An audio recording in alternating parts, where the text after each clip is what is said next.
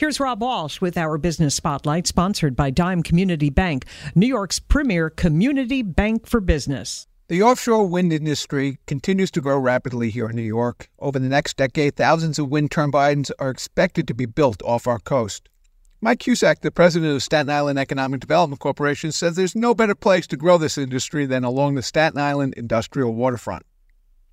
It is where there's already a high concentration of maritime construction businesses and the wind turbines can be built on the hundreds of acres of the underdeveloped waterfront and then shipped out from the Arthur Kill Terminal.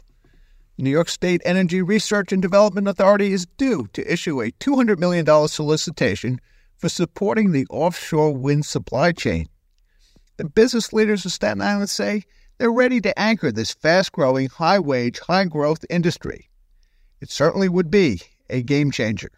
I'm Rob Walsh for the Business Spotlight on WCBS 880 News.